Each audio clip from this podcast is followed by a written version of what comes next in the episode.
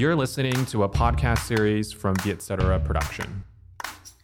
Việt Nam được dự đoán sẽ trở thành một trong những nền kinh tế phát triển nhanh nhất, không chỉ trong khu vực Đông Nam Á mà cả trên thế giới. Để hiểu rõ hơn về sự phát triển thần kỳ này, mỗi tuần Vietcetera gặp gỡ với những nhà đổi mới là lãnh đạo của các tổ chức từ startup, các tập đoàn quốc gia và đa quốc gia, các tổ chức chính phủ và phi chính phủ, các quỹ đầu tư. Chúng tôi sẽ hỏi về những biến đổi trong thị trường và chiến lược để luôn là người dẫn đầu. Khán giả sẽ được nghe những câu chuyện vô cùng thú vị, bao gồm cả thành công và thất bại trong việc đổi mới. Bạn ơi, chiêu cùng album Nâng niu lắm, Thiên nhiên ơi từ Tuliver, Mỹ Anh và Nescafe trên các nền tảng âm nhạc nhé. Cảm ơn Nescafe vì đã tài trợ tập podcast này. Cảm ơn các khán giả của Vietnam Innovators đã quay trở lại với chương trình của tuần này. Mình là Ruby Nguyễn, host của chương trình. Um, và y tế cũng như chăm sóc sức khỏe là một lĩnh vực thiết yếu của xã hội rất cần những đổi mới để có thể giúp nâng cao chất lượng cũng như khả năng tiếp cận cho tất cả mọi người. Đây là chủ đề mà mình rất tò mò và muốn khám phá từ lâu. Vậy nên ngày hôm nay Ruby mời tới Vietnam Innovators không chỉ một mà tới hai khách mời là những nhà đổi mới trong lĩnh vực này. Đó là anh Tuấn Trương và chị Thảo Nguyễn, CEO và COO của Med247, một startup y tế với mô hình khám chữa bệnh online to offline. Xin chào anh Tuấn và chị Thảo ạ. À, xin chào Ruby. Xin chào Ruby. Và câu hỏi đầu tiên mà Ruby có dành cho anh chị, um, chúng ta có thể tự phân công nhau trả lời câu hỏi này. Um, trước tiên thì nhờ anh chị giới thiệu một chút về Met 247, một cái elevator pitch, là một cái bài giới thiệu trong thang máy về công ty của mình được không ạ? Đầu tiên thì um, uh, thay mặt Met 247, thay mặt Thảo ở đây để uh, cảm ơn Vietcetera và cảm ơn Innovator Postcard cảm ơn Ruby đã mời bọn mình đến đây để chia sẻ và hy vọng là cái um, buổi chia sẻ hôm nay nó cũng sẽ đâu đó truyền một chút cảm hứng cho những ai đang mong muốn khởi nghiệp hoặc là mong muốn uh, được phát triển trong lĩnh vực uh, khởi nghiệp y tế để mọi người sẵn sàng và uh, và, và tham gia cùng cùng với Med 27. Đầu tiên giới thiệu về Med 27. Med 27 là đang xây dựng một nền tảng bác sĩ gia đình à, ở trong đó để cung cấp trải nghiệm đồng nhất và trọn vẹn giữa khám trực tiếp và online thông qua chuỗi phòng khám tiện lợi và app Med 27 à, người dùng tìm đến Med27 không phải là vì ốm đau mà là vì mong muốn có, cho mình có một cái sức khỏe tốt hơn có một lối sống lành mạnh phần giới thiệu rất ngắn gọn và chuẩn elevator pitch ạ. Câu hỏi tiếp theo mà Rui có dành cho anh chị đó là cơ duyên nào khiến cho anh chị à, quyết định sáng lập ra Med 247 và đặc biệt hơn là sáng lập ra nó cùng với nhau. Xuất phát điểm thì mình là một à, dân công nghệ. Ngày trước thì mình có chạy một công ty outsourcing chuyên làm mobile app mà và web cho khách hàng ở UK US thì bọn mình bắt đầu làm một cái hệ thống quản lý phòng khám. Mình thấy là gần như là thị trường cũng đang thiếu cái phần phần mềm quản lý phòng khám. Tuy nhiên khi mà mình đưa ra thị trường thì mình tìm hiểu sâu hơn thì thấy thị trường còn một khoảng trống rất là lớn về quy trình và standard thị trường của healthcare. À, có hơn 35.000 phòng khám tư tại Việt Nam. À, tuy nhiên mà cái quy trình hay là những cái tiêu chuẩn thì nó chưa được xác định. Mình và Thảo và đội ngũ anh chị em cả y tế và công nghệ à, có bàn với nhau để định hướng ra cái mô hình là online merge offline. Vì về cơ bản là bọn mình vẫn tin rằng healthcare nó là giữa con người và con người. Công nghệ có thể hỗ trợ để thúc đẩy phát triển. Tuy nhiên à, à, nếu mà thuần túy chỉ là online thì rất là khó tiếp cận với người dân. À, do đó bọn mình là từ đầu đã định hướng là mô hình là online merge offline. À, mình với Thảo cũng quen nhau được 18 năm rồi. Có đi wow. cùng nhau rồi đi Anh học cũng học cùng nhau à, cũng biết được à, điểm mạnh và điểm yếu của nhau. Thảo thì mạnh về marketing truyền thông quản trị. À, còn mình thì à, đâu đó cũng có những cái kinh nghiệm về à, doanh nghiệp quản trị doanh nghiệp cũng như phát triển doanh nghiệp. Cũng như là có một à, sự quen biết về mạng lưới đầu tư cũng như là à, lưới kinh doanh. À, do đó thì à, khi mà tìm thấy chia sẻ cùng cái tầm nhìn và mong muốn làm về y tế à, thực sự là mong muốn làm y tế một cách tử tế à, thì thấy cái quan điểm khá là giống nhau thì mình bắt đầu là xây dựng Med 27 sau một thời gian mà đã đi uh, nước ngoài ấy, ừ. xong rồi về uh, làm việc trong một số những cái tổ chức cũng như là bản thân Tuấn thì cũng có văn một công ty riêng ấy thì mình thấy rằng bọn mình đã ở một cái giai đoạn là mình sẽ phải tư duy hơn gần như là một cái midlife crisis chẳng hạn. Để mình tư duy hơn ý nghĩa trong cái công việc của bên mình ấy. Thì vì thế mà rất là là là, là có nhiều cái tâm nguyện uh, để mà đâu đó được đóng góp một uh, trong những cái cái um, công sức của mình nhỏ bé của mình uh, để mà đổi mới và đưa ra những cái ý tưởng sáng tạo hơn trong mô hình y tế ở tại Việt Nam. Ừ. Đặc biệt nữa là mà mỗi bản thân uh, mình bọn mình đều có con cái và khi mà uh, nhất là khi mà đưa con cái đi um, khám chữa bệnh thì mình cũng thấy là uh, thực sự là thị trường sẽ cần nhiều những cái đổi mới hơn À, à, những cái những cái như cái gọi là quy chuẩn tốt hơn nữa để à, cung cấp cái sức khỏe tốt hơn cho những cái thế hệ về sau này. Ừ. Cảm ơn anh Tuấn với chị Thảo đã chia sẻ. Uh, và rất là anh Tuấn thì chia sẻ về câu chuyện là biết nhau từ lâu rồi. Uh, rất là tin tưởng nhau, thấy điểm mạnh bù trừ được cho nhau, điểm mạnh điểm yếu bù trừ được cho nhau đúng không? Còn chị Thảo đã chia sẻ là thực ra như câu duyên vẫn đến từ midlife crisis, khủng hoảng khủng hoảng giữa cuộc đời. Bây giờ đi làm lâu rồi, không biết uh, là mình sẽ phải làm gì tiếp theo để mang ra được cái giá trị và ý nghĩa lớn cho cuộc đời của mình và cho xã hội đúng không ạ? Một câu chuyện rất là hay. Nhưng mà một lát nữa thì Ruby sẽ muốn đào sâu hơn về uh, về co-foundership tức là cái mối quan hệ đồng sáng lập của hai anh chị. Nhưng mà uh, bước tiếp theo thì Ruby muốn tìm hiểu thêm cùng với anh chị về những đổi mới và những cơ hội trong cái lĩnh vực gọi là y tế số tức là digital health thì uh, không biết anh chị có thể giúp chia sẻ một chút về bức tranh toàn cảnh của ngành y tế ở Việt Nam được không ạ? Và trong cái bức tranh này thì đâu là những cơ hội để mà chúng ta có thể đổi mới. Không chỉ là MET 247 đổi mới mà còn rất nhiều những khoảng trống chỗ hổng trong thị trường. Mà như anh Tuấn có nói ban đầu là nếu như ai đó có đam mê trong lĩnh vực y tế mong muốn đóng góp vào xã hội trong lĩnh vực y tế thì đây cũng là cơ hội để mà cân nhắc. À, thì à, mình à, cũng đưa ra một số dữ liệu là hiện tại dân số của Việt Nam thực sự là đang già hóa. À, vào năm sau sau dự báo thì vào năm 2025 hai năm thì à, um, 20% dân số là trên 6 năm tuổi và thị trường chăm sóc sức khỏe hiện tại đâu đó là khoảng 23 tỷ đô vào năm 2022 và trong đó thì à, ngoài ra thì còn có hơn 3 tỷ đô là chảy ra nước ngoài khi mà à, cho medical tourism tại à, Thái Lan, Singapore, Nhật Bản và Hàn Quốc. Tuy nhiên thì cái nguồn bác sĩ hiện tại của Việt Nam khá là thấp so với các nước phát triển. Trung bình là trên 10.000 dân thì chỉ có 7.8 bác sĩ thôi về cái thị trường phòng khám tư nhân ấy, thì có khoảng hơn 35.000 phòng khám. À, tuy nhiên thì khá là phân mạnh và chưa có một sự số hóa hay là hay là hay là sự chuyên biệt hóa. À, và tập trung phần lớn ở những thành phố lớn. À, dẫn đến là quá tải ở cái bệnh viện tuyến trên. À, và thực sự thì um, cái phần mà chăm sóc sức khỏe y tế dự phòng hay là cái phần bác sĩ gia đình gần như là bỏ trống à, hiện tại như Ruby cũng thấy là mọi người đa phần là ốm đau rồi bắt đầu mới quan tâm đến sức khỏe của mình bắt đầu mới quan tâm là làm sao để mình khỏe hơn. Nhưng mà thực sự thì ở những nước phát triển thì à, cái việc chăm lo sức khỏe nó phải à, đi từ cái yếu tố chủ động thì nó sẽ à, giúp đỡ hơn rất nhiều cho cho người bệnh. Ừ, có một cái yếu tố quan trọng nữa là cái tỷ lệ mà sử dụng công nghệ uh, trong việc mà chăm sóc sức khỏe từ xa của Việt Nam mình ý, tương đối thấp so với các nước ở trong khu vực. Uh, trong khi cái tỷ lệ mà sử dụng các thiết bị điện thoại thông minh tức là phần uh, phần mobile penetration nó nó khá là cao á thì với hơn 60 triệu người dùng trên 100 triệu dân số uh, như vậy thì cái thị trường Việt Nam về mặt e-health là một thị trường rất là tiềm năng. Uh, vì vậy đã và đang uh, bắt đầu có một cái sự dịch chuyển và thay đổi rất là mạnh mẽ à, về cái thói quen sử dụng các dịch vụ và sản phẩm y tế nói chung cũng như là y tế số hóa nói riêng à, và xuất phát từ những cái nhu cầu cho cái sự tiện lợi này à, cho cái sự đồng nhất và ổn định về mặt chất lượng uh, dịch vụ cũng như là chất lượng mặt chuyên môn. Đây chính là một cái nền tảng để mà e-health cũng như là sử dụng một cái um, công nghệ số hóa nâng cao việc mà chăm sóc sức khỏe cho người dùng. À, và thêm một cái nữa đấy là đã có một cái sự cởi mở về mặt nhận thức Ờ, và tư duy ở trong cái việc mà sử dụng ứng dụng cái lợi thế công nghệ ờ, trong việc mà hỗ trợ các cái quá trình sàng lọc này tư vấn và khám sức khỏe từ xa chăm sóc sức khỏe từ xa. Cụ thể hơn ý, thì đấy là một cái sự thay đổi trong hành lang pháp lý. Hành lang pháp lý ở Việt Nam thì có một số những cái um, thông tư nghị định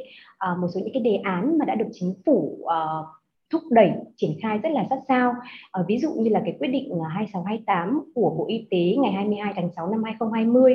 uh, phê duyệt cái đề án khám và chữa bệnh từ xa trong giai đoạn 2020 và 2025. Như vậy là bản thân các bộ ban ngành cũng như là chính phủ đã có những cái cởi mở rất là nhất định và có những cái thúc đẩy để mà cho bọn mình có cái điều kiện mà mình sẽ ừ. sẽ hoạt động uh, về mặt y tế tư nhân nhanh hơn nữa, đặc biệt là qua cái mùa dịch này thế thì giả sử như là ngày mai Ruby nói rằng ôi Ruby cũng khủng hoảng giữa cuộc đời và mong muốn khởi nghiệp trong lĩnh vực về y tế. Thì ngoài việc mà về làm cho Med 247 thì anh chị uh, sẽ recommend ở đâu là những lĩnh vực mà uh, sẽ có xu hướng mạnh trong những năm tới tại thị trường Việt Nam? Như uh, mình bên mình có chia sẻ như tại cái mảng y tế dự phòng tức là well-being uh, về uh, mental health support ví dụ như là uh, tư vấn về tinh thần về tâm lý ừ, à, hay là dinh dưỡng hiện tại cũng khá là là hot. À, đặc biệt là trong đợt dịch vừa rồi thì bên mình cũng có triển khai cái dịch vụ là tư vấn tâm lý. Tất cả chúng ta đặc biệt là trong mùa dịch này mọi người đều cũng có những cái bất ổn ở nhà nhiều quá mình cũng bị tâm lý đúng không? À, hoặc là à, không được đi gặp bạn bè là mình cũng bị tâm lý. Thì à, thực ra nếu mà mình có ứng phó mà mình có chia sẻ những cái đó nhiều hơn ấy thì mình sẽ giải tỏa hơn thì nó sẽ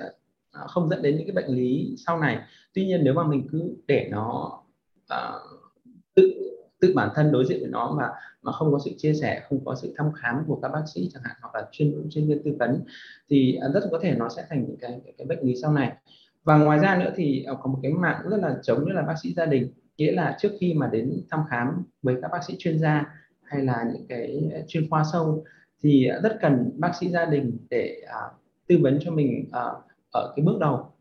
À, hiện tại thì cái xu thế là có công nghệ thì hay dùng bác sĩ Google đúng không? Nhưng mà bác sĩ Google nhiều khi là là lại mang ra cái cái cái lợi bất cập hại là nhiều thông tin quá xong cuối cùng mình cũng không biết là thông tin nào nó là thông tin thật ấy. Xong lại đi ứng dụng vào à, trong khi mà chưa được kiểm chứng bởi yếu tố chuyên môn thì nó mang lại rất là nhiều rủi ro. Riêng cái mảng gọi là uh, well-being này, preventive care này và mảng primary care và urgent care đã là một cái thị trường rất là rộng lớn cho cho các startup hoặc là cho những người mà có những bạn mà có mong muốn làm về y tế rồi. À, còn cái mảng sâu hơn là về điều trị về à, về bệnh viện thì à, thì bọn mình nghĩ sẽ sẽ cần cái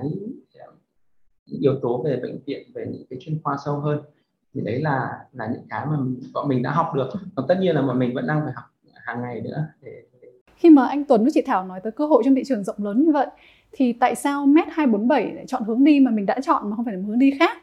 Và mô hình kinh doanh của Met 247 thì nó có cái giá trị gì rất là khác biệt ờ, so với những giải pháp còn lại trên thị trường? Mình nghĩ rằng là từ những cái ngày đầu mà thành lập ý, thì uh, chúng mình đã có một cái quan điểm rất là rõ ràng uh, về cái vai trò và lợi thế của công nghệ để mà hỗ trợ hiệu quả điều trị để đổi mới cái trải nghiệm y tế uh, với nhiều những cái bất cập đang tồn động của ngành y tế uh, chứ không thể nào mà thay thế cái mô hình khám chữa bệnh truyền thống uh, mà ở đó cái thói quen sử dụng các dịch vụ y tế của đại đa số người dân Việt Nam vẫn là thăm khám trực tiếp. Chính vì có một cái quan điểm rất là rõ ràng như vậy ấy, thì mình nghĩ rằng vì vậy cái sự đổi mới và cải tiến ấy, chỉ có thể đến được bền vững đối với cả Med 247 uh, khi mà Med 247 đi từ bên trong xuất phát và đồng hành từ những cái thói quen từ những cái văn hóa uh, của ngành À, vì vậy mà trường chúng mình thì nghĩ rằng là nếu mà mình nhìn rõ cái mục tiêu đấy à, và mình chăm chỉ và lì lợm thì chúng mình à, nghĩ rằng là Med 247 cứ đi là sẽ tới. Còn đối với người bệnh ý, thì à, cái giá trị khác biệt mà Med 247 mang lại là có được cái sự đồng hành của một người bác sĩ như người nhà à, một cách trọn vẹn mọi lúc mọi nơi 24 trên 7 à, nhưng mà tuy nhiên thì thì mình nghĩ rằng cái sự khác biệt cốt lõi của Med 247 à, nó không đến từ cái nghĩa đen của cái sự khác biệt đâu à, mà nó nằm ở cái chữ tâm ở trong ngành. Thì hiện tại mình cảm thấy đấy luôn là cái kim chỉ nam dành cho Med 247 cũng như là cho anh chị em mình để mình hướng tới. Thực sự về y tế nó vẫn là giữa con người và con người à, chứ không phải là con người và máy móc. À, do đó thì nhưng tuy nhiên khi mà à, đã có sự tiếp cận ngay ban đầu khi mà à, người bệnh đã biết đến bác sĩ có sự tin tưởng bác sĩ thì lúc đó mình vận dụng cái yếu tố công nghệ vào thì sẽ giúp là người bác sĩ sẽ hỗ trợ được nhiều bệnh nhân hơn. Đỡ phần chi phí đi lại đỡ phần xếp hàng hoặc là những cái ờ, thủ tục mà thực sự không cần thiết à, để có thể tiếp cận đến bác sĩ nhanh hơn. Chương trình ngày hôm nay được tài trợ bởi Bộ Khoa học và Công nghệ. Thông qua đề án hỗ trợ hệ sinh thái khởi nghiệp đổi mới sáng tạo quốc gia đến năm 2025 với mục tiêu tạo lập môi trường thuận lợi để thúc đẩy, hỗ trợ quá trình hình thành và phát triển loại hình doanh nghiệp có khả năng tăng trưởng nhanh dựa trên khai thác tài sản trí tuệ, công nghệ và mô hình kinh doanh mới. Xin cảm ơn Bộ Khoa học và Công nghệ.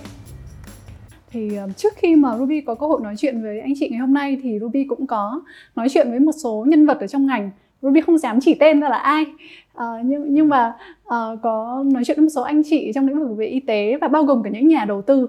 uh, mạo hiểm VC mà đã đầu tư vào lĩnh vực này thì uh, có một số ý kiến cho rằng thực ra đầu tư về y tế khá là chậm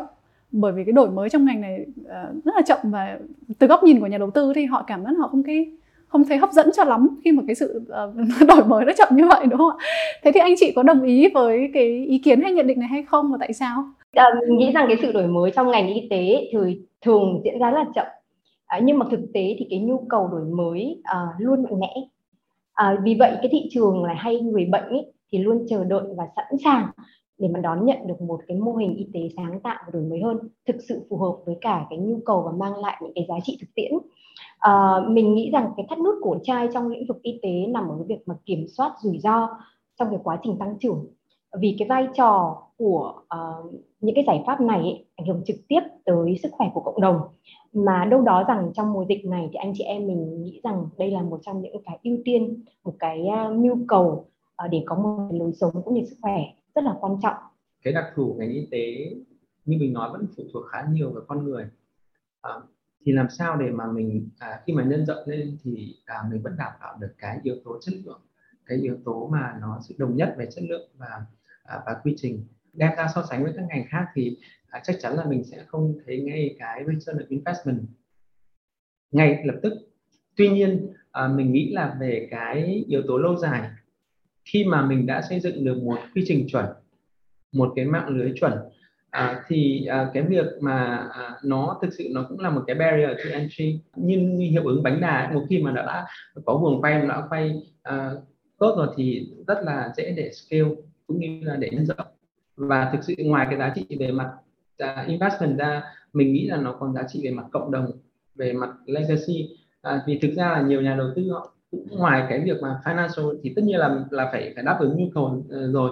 Tuy nhiên khi mà à, mà tạo được giá trị cho cộng đồng tạo ra những cái legacy ra những cái thương hiệu tốt à, thì mình nghĩ đó là một cái cái cái sự um, return on investment là nó khá là hay. Thì đúng là nó nó rất là chậm nhưng mình nghĩ là nếu mà kiên trì và làm thật tốt thì à, cái hiệu ứng về sau nó rất là tốt. Ừ, đúng đấy tức là những cái giá trị về mặt là tinh thần và vật chất.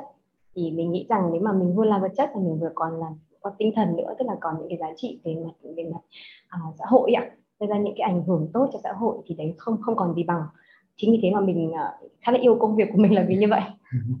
Ruby thấy là startup ở trong lĩnh vực y tế mà bị lôi ra so sánh với những lĩnh vực như công nghệ chắc là sẽ rất là khổ. Bởi vì là uh, mình làm phần mềm mà chẳng may nó bị mắc nó bị làm sao thì cũng không sao cả sửa là được. Còn mình làm y tế mà mình làm sai ảnh hưởng tới sức khỏe và ảnh hưởng tới thậm chí có những cái trường hợp sẽ ảnh hưởng tới cả sinh mạng của người khách hàng của mình nữa thì mình không thể nào làm nhanh và làm kiểu MVP xong rồi cứ thử xong rồi sai rồi.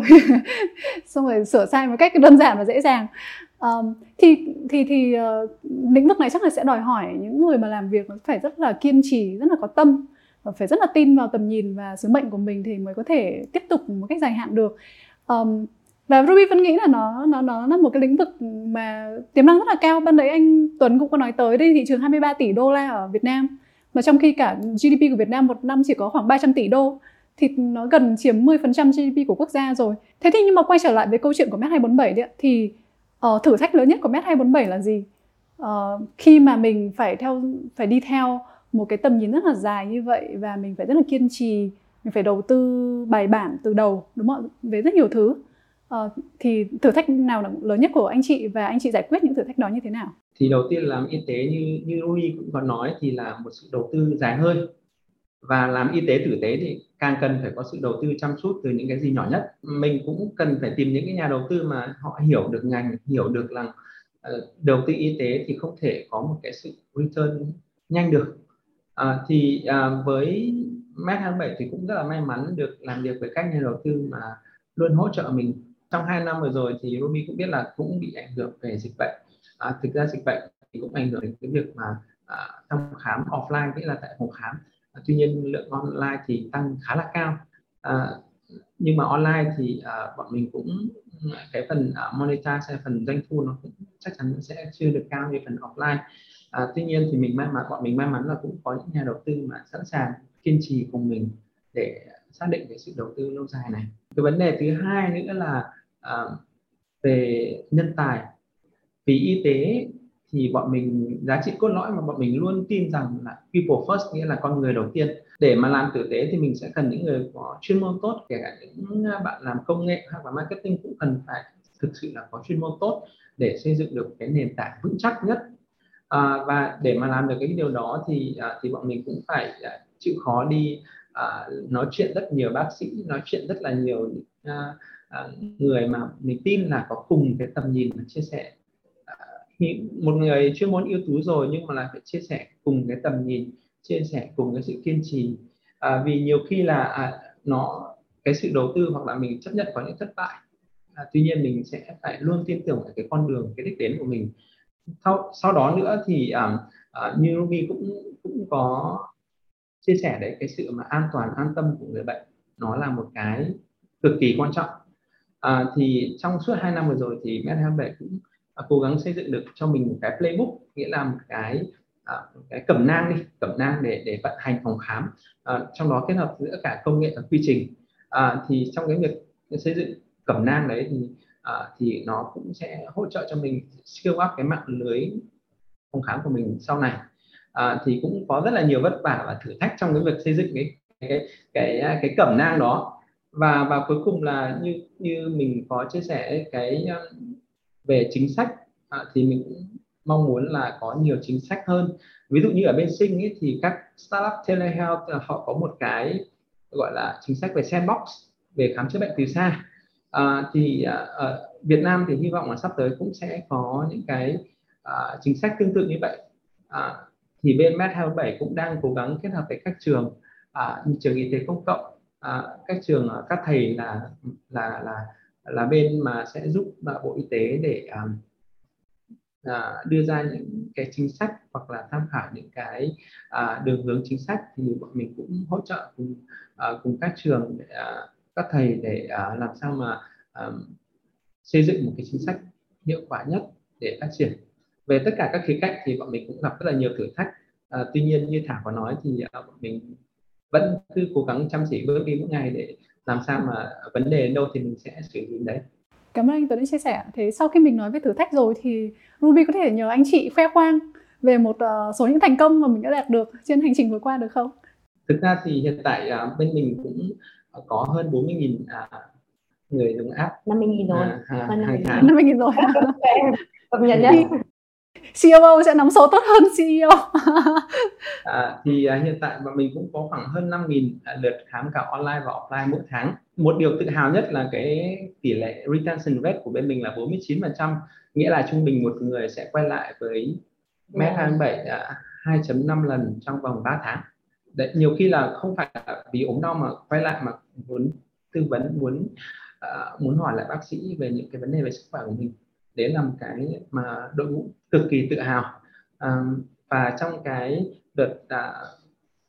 dịch bệnh thứ tư, thứ tư vừa rồi thì cái tỷ lệ um, online consultation nghĩa là khám chữa bệnh online cũng tăng 200% à, theo từng tháng và bọn mình cũng đã triển khai thành công cái dịch vụ về tâm lý và dinh dưỡng thì hiện tại cũng hỗ trợ được khá là nhiều đúng không ngoài ra thì à, đợt dịch vừa rồi bên mình cũng có hỗ trợ tư vấn từ xa miễn phí cho người dân miền Nam à, thì có hơn 55.000 lượt tiếp cận và trong đó thì hỗ trợ được hơn 600 bệnh nhân thì đó cũng là một cái rất là tự hào Hoài bão lớn nhất của Med247 là gì? Tưởng tượng tới một lúc mà Med247 vô cùng là thành công, thành công ngoài mong đợi của anh chị đúng không ạ? Thì bức tranh nó sẽ là như thế nào? Và khi mà mình nhìn bức tranh đấy thì mình đang ở đâu? À, cái cái hoài bão lớn nhất ý, thì à, bọn mình tin tưởng là hiện tại ở Việt Nam vẫn đâu đó là sick care nghĩa là người người bệnh à, có ốm đau và bắt đầu mới quan tâm sức khỏe. Thì mình sẽ mong muốn Med27 là đơn vị tiên phong trong cái việc mà đổi từ sick care sang health care nghĩa là à, người à, người bệnh sẽ quan tâm đến sức khỏe của mình trước khi có bất kỳ vấn đề gì về sức khỏe. Đấy là đấy là cái cái cái gọi là hoài bão lớn nhất của của của Met 27 um, và để làm được cái việc đó thì tất nhiên là sẽ cần phải à, có sự gọi là làm sao mà Met 27 đến được tất cả các tỉnh thành à, mọi nơi ở, ở Việt Nam. À, để làm sao mà những à, người bệnh ở những vùng nông thôn hoặc là những vùng à, mà đang khó được tiếp cận với y tế à, một tiêu chuẩn y tế tốt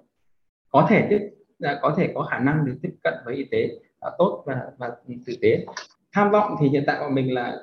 đến năm 2023 là sẽ có 200 phòng khám tiện lợi và 15 phòng khám flagship tại Việt Nam.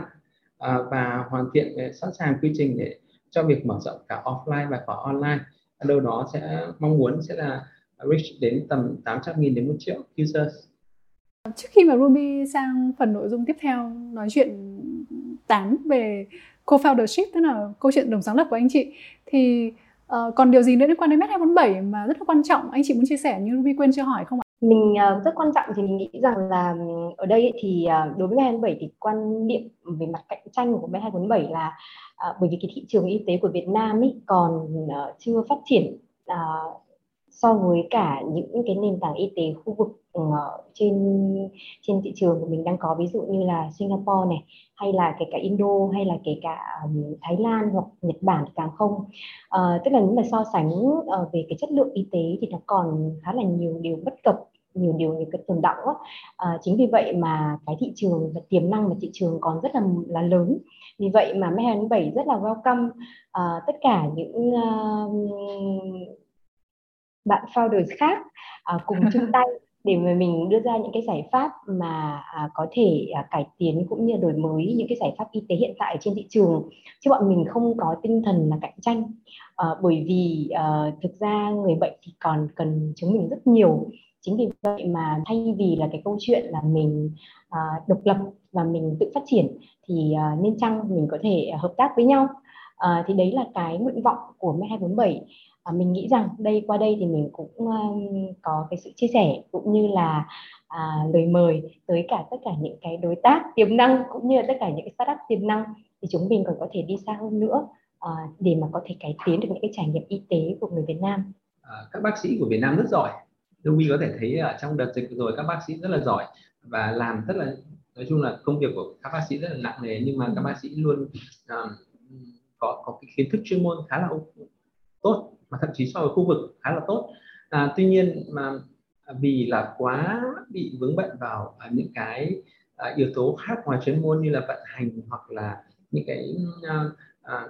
những cái, cái công việc khác à, ngoài ra thì các bác sĩ và điều dưỡng của Việt Nam hiện tại chưa được đào tạo nhiều về phần soft skill nghĩa là phần kỹ năng mềm. Cái sự khác biệt chính là cái soft skill lý do mà mà người Việt mình lại dành rất là nhiều chi phí để cho đi lại về phần medical tourism để chính là cái soft skill. À, thì mình cũng bọn mình cũng hy vọng là uh, Med có thể xây dựng được những cái academy để có thể đào tạo và hỗ trợ cũng như là nâng tầm uh, các bác sĩ và các điều dưỡng của Việt Nam. À, Ruby hy vọng là sau buổi ngày hôm nay và Ruby nghĩ là sau buổi ngày hôm nay biết đâu anh Tuấn với chị Thảo sẽ nhận được rất nhiều tin nhắn của những bạn founder mà cũng có hoài bão khởi nghiệp trong lĩnh vực về uh, y tế và sức khỏe. Sẽ reach out tới anh chị. Ờ, để tìm một số lời khuyên của những người đi trước. Uh, lĩnh vực y tế ở Việt Nam cần lắm cần thêm rất là nhiều uh, những người tài những ý tưởng sáng tạo và đổi mới để mà có thể nâng cao được cái trải nghiệm cũng như hiệu quả của uh, việc uh, chăm sóc sức khỏe Việt Nam và đồng thời là mang nó gọi là democratize tức là dân chủ hóa. Uh, cái chất lượng cái cái việc mà khám bệnh và chăm sóc sức khỏe có chất lượng cho tất cả mọi người. Ờ, và phần tiếp theo thì Ruby sẽ muốn trao đổi với anh ờ, anh Tuấn với chị Thảo một chút về câu chuyện về đồng sáng lập. À, hôm nay là lần đầu tiên trong chương trình Việt Nam Innovators Ruby có hai nhà đồng sáng lập lên cùng chương trình. À, thế nên là Ruby có đọc thêm một chút về chủ đề này. Thì Ruby chia sẻ với anh chị một chút thông tin như sau. À, những gì mà Ruby biết từ trước tới giờ um, là là thông tin từ từ lĩnh vực về đầu tư. Thì hầu như tất cả các nhà đầu tư như là VC này đúng không? Nhà đầu tư mạo hiểm họ sẽ thường là prefer tức là họ muốn đầu tư vào những doanh nghiệp khởi nghiệp mà có đồng sáng lập cùng với nhau. Um, và ví dụ như là trong YC Y Combinator thì cái lượng startup mà được uh, được đầu tư vào mà chỉ có một founder thì chỉ có 10% thôi và 90% còn lại là những startup mà có co-founders thì Ruby vẫn nghĩ là ổ có co-founder rất là tốt. Quan trọng lắm đúng không ạ? Và về, về mặt logic thì nó rất là make sense bởi vì là mình là một con người mà. Mình đâu có thể làm được quá nhiều thứ. Mình cần một người nào đó giỏi hơn mình ở một lĩnh vực khác để cover điểm yếu của mình. Hành, hành trình sáng lập của một startup đúng không ạ? Nó cũng cô đơn có một người đồng sáng lập để mình cùng ờ, chia sẻ những cái khó khăn trong hành trình của mình thì nó là một điều rất là tốt. Nhưng mà xong Ruby lại đọc được một cái khảo sát khác uh, do đại học uh, New York University và Wharton thực hiện thì lại cho thấy một kết quả ngược lại đó là những công ty nào mà có một nhà sáng lập á, thì lại có khả năng thành công cao hơn. Thành công cao hơn. Thế nên là hôm nay thì Ruby muốn chia sẻ với anh chị và um, anh chị nghĩ sao về kết quả mà Ruby, uh, về về số liệu và và kết quả nghiên cứu mà Ruby vừa chia sẻ?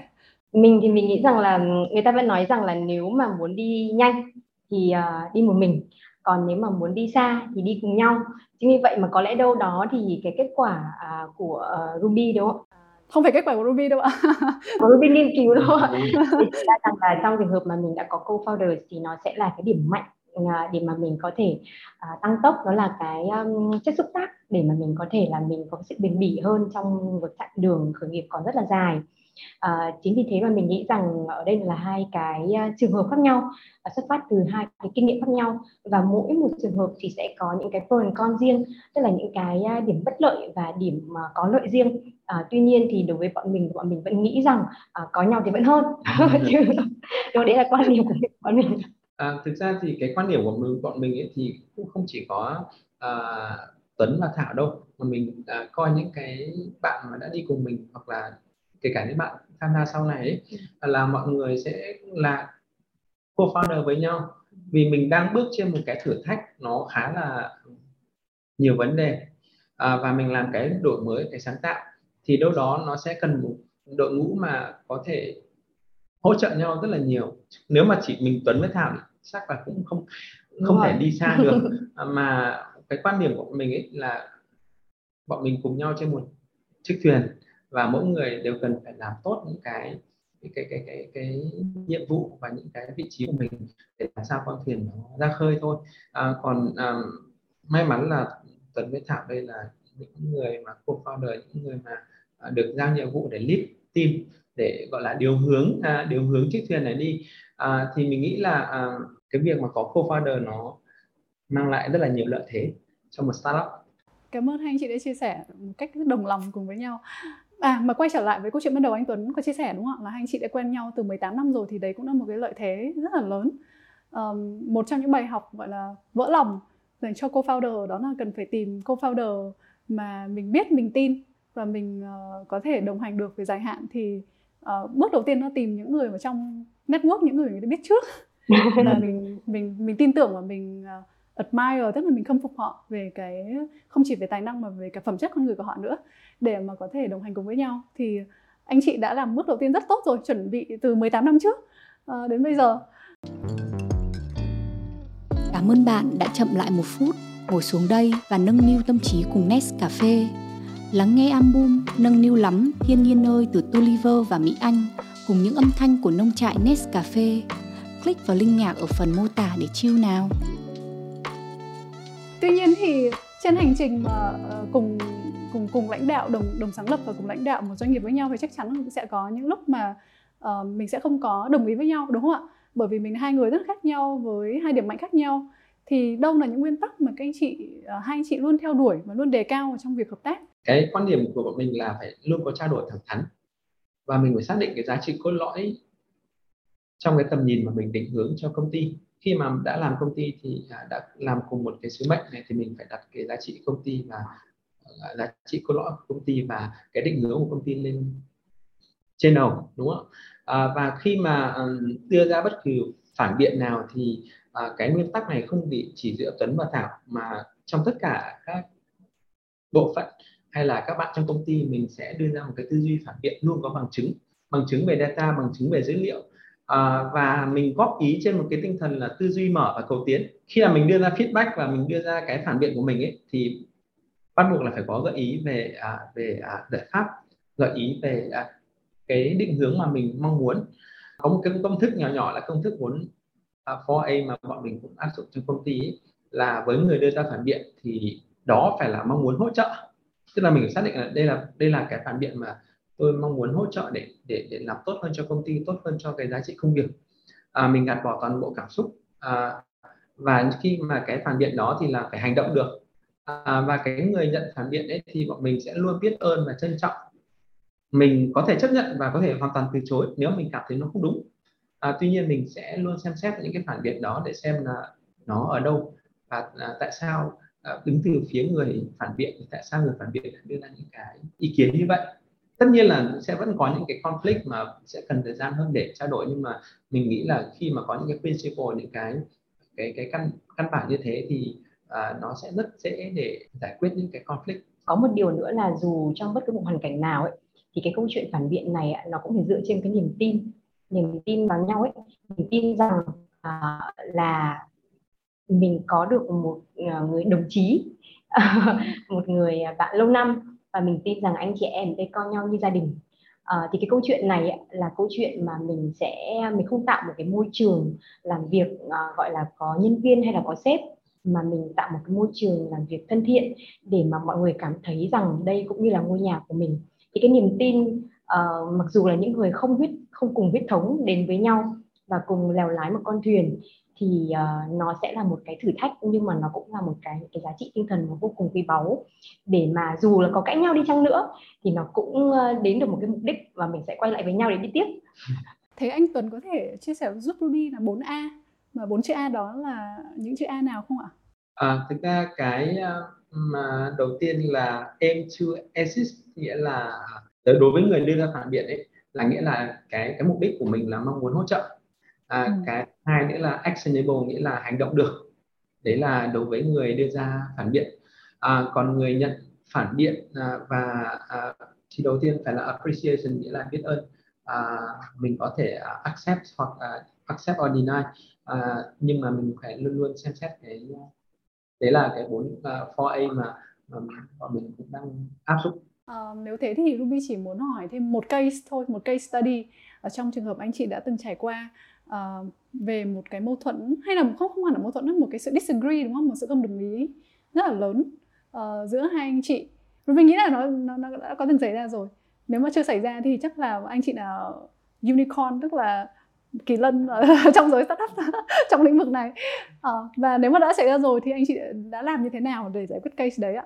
thực ra thì uh, mình nghĩ là nó xảy ra hàng ngày ấy vì uh, mình cũng là hai con người khác nhau và có những điểm mạnh thế mạnh khác nhau và cũng may mắn là khi mà mình cảm thấy không đồng lòng hoặc là có ý kiến trái chiều thì mình lại chia sẻ luôn. Cũng giống như là y tế nếu mà mình cảm thấy hơi ốm một chút là mình đã chăm lo sức khỏe hơn thì chắc là nó chưa đến mức mà ốm đau nặng quá. Thì thì về bản thân ấy,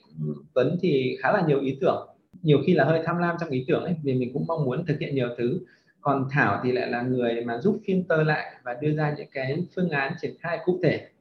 um, hợp lý. Và trong những trường hợp như thế thì um, khi nào mà có conflict thì mình sẽ thường ngồi lại với nhau và bàn với team lại xem là À, thế thì nếu mà theo phương án này thì mình có pros and cons thì theo phương án kia mình có pros and cons thì và sau đó để mọi người quyết định thay vì để uh, để để để để để, để Tuấn với Thảo quyết định thú thực là đến thời điểm này bọn mình cũng chưa có một cái nào conflict nó quá lớn ấy. À, không biết đấy có phải là may mắn hay là vì mình chưa. Nhưng mà cái cái cái cái quan điểm của mình là nếu mà có vấn đề thì nên chia sẻ nhau thẳng thắn luôn. Đúng triết lý của anh ờ, Tuấn với chị Thảo về việc giữ gìn sức khỏe đúng không ạ? Mình uh, thấy có một dấu hiệu nho nhỏ là mình đã giải quyết rồi thay vì đợi để cho nó tích lũy lại trở thành một cái căn bệnh lớn. Dạ, slogan của Med 247 à, đây chính là cái quan điểm điều trị của 247 là uh, trao quyền cho người bệnh À, thì thực ra cái câu trao quyền này ạ, thì nó không chỉ nằm ở, ở cái giữa việc mà người bệnh có những cái quyền mà họ ờ, được có và nên có. Đáng lẽ phải có ví dụ như là quyền được lắng nghe quyền được chia sẻ những cái tâm tư nguyện vọng của mình à, quyền được à, biết được những cái phác đồ điều trị à, và quyền được lựa chọn những cái phác đồ điều trị phù hợp nhất với cả bản thân mình. Thì cái câu chuyện mà trao quyền cho người bệnh thì đấy vẫn là những cái kim chỉ nam cho med 247 để phục vụ cho người bệnh.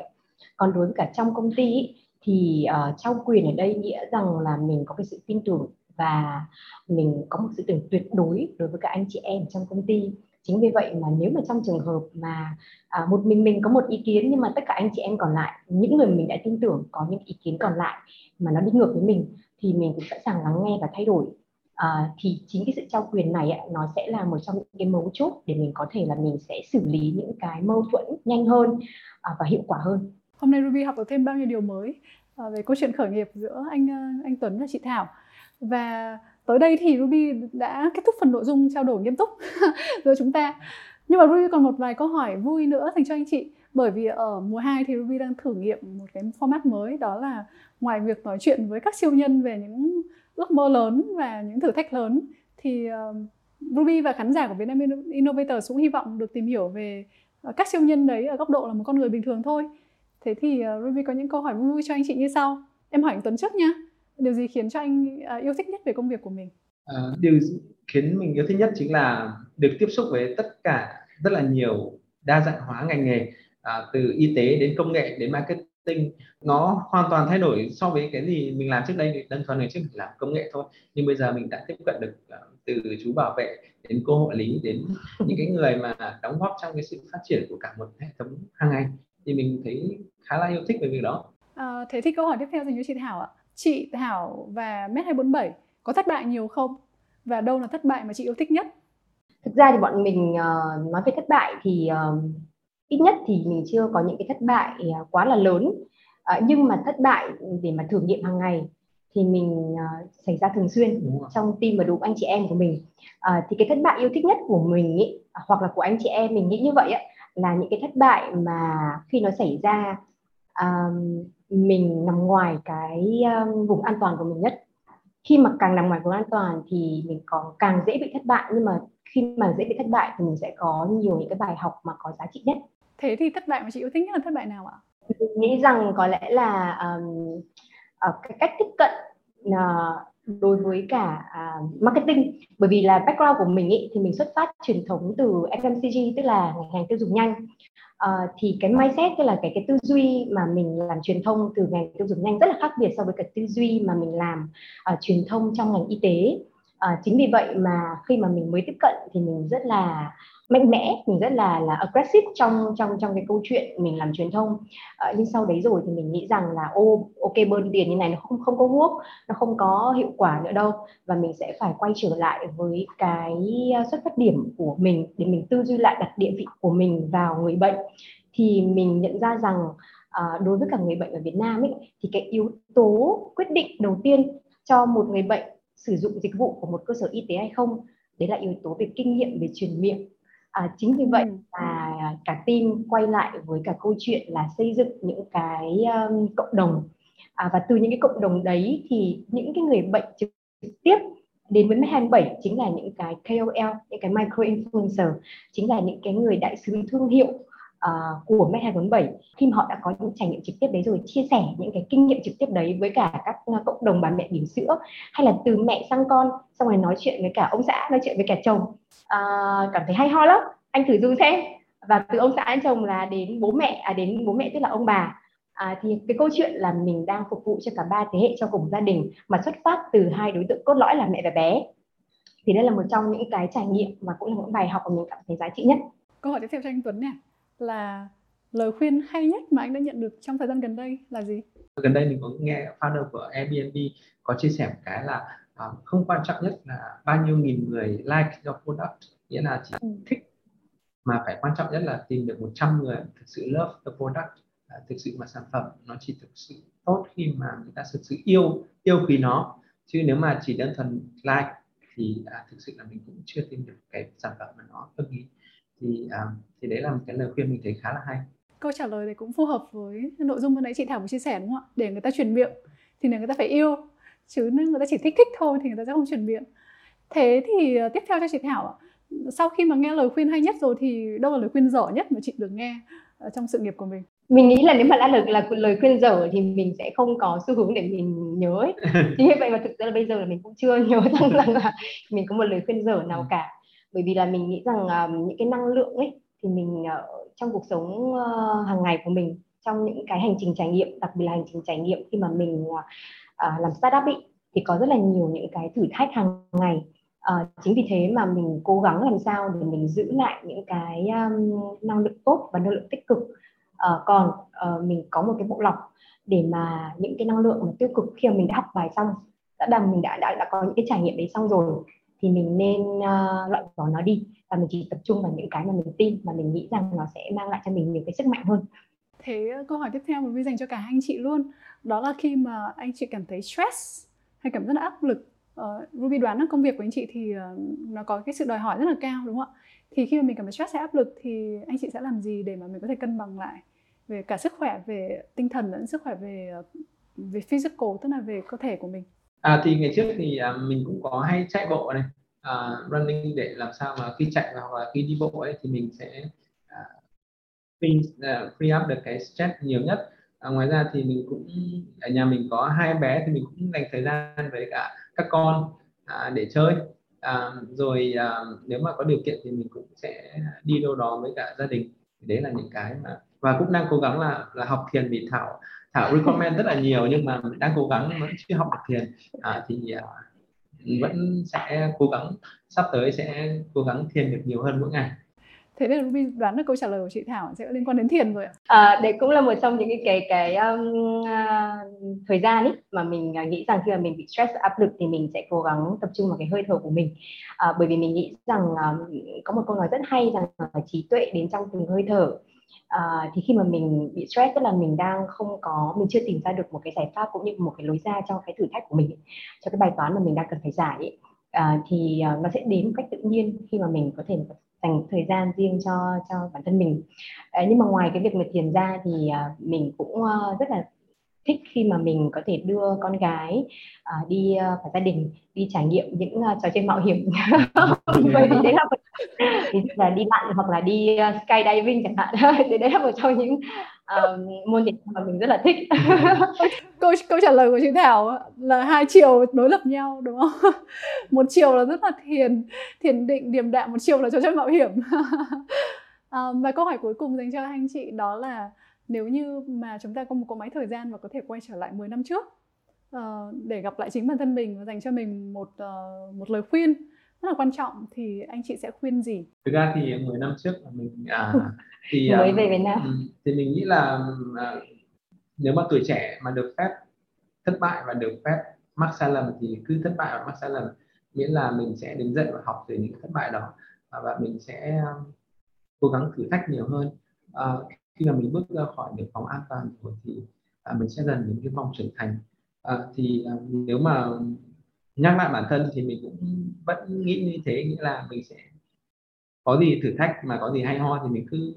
làm thôi. À, rồi sau đó mình chắc chắn sẽ à, kể cả thất bại thì mình cũng sẽ học được rất nhiều từ những cái thử thách đấy. Một lời khuyên rất là hay ạ. Thế thì uh, chị Thảo thì sao ạ? Mình nghĩ rằng là đối với cả cái um, thời gian và trải nghiệm của mấy năm về trước của bản thân mình ấy uh, thì mình cảm thấy là mình suy nghĩ rất là nhiều. Uh, thứ nhất là bởi vì uh, cái câu chuyện là mình luôn có áp lực là mình ờ, phải là người cầu toàn. Và khi là một người cầu toàn ấy, thì mình sẽ cho mình những cái áp lực vô hình cả về tâm lý lẫn cả về sức khỏe. Um, tuy nhiên thì khi mà mình đã có những cái trải nghiệm như vậy rồi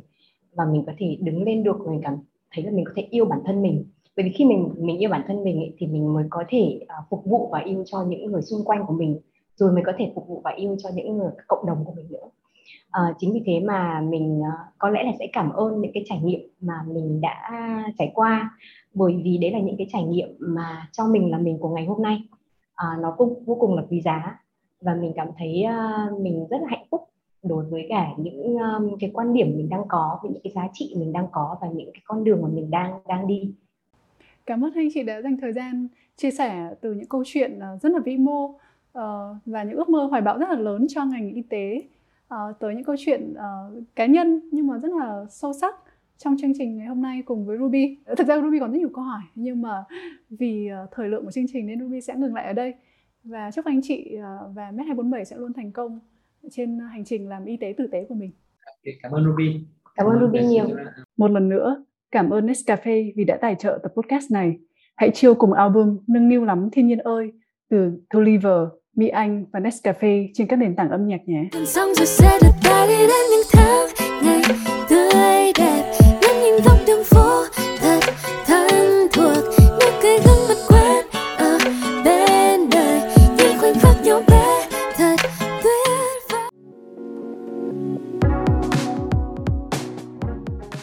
hình podcast tại YouTube và Facebook của Vietcetera.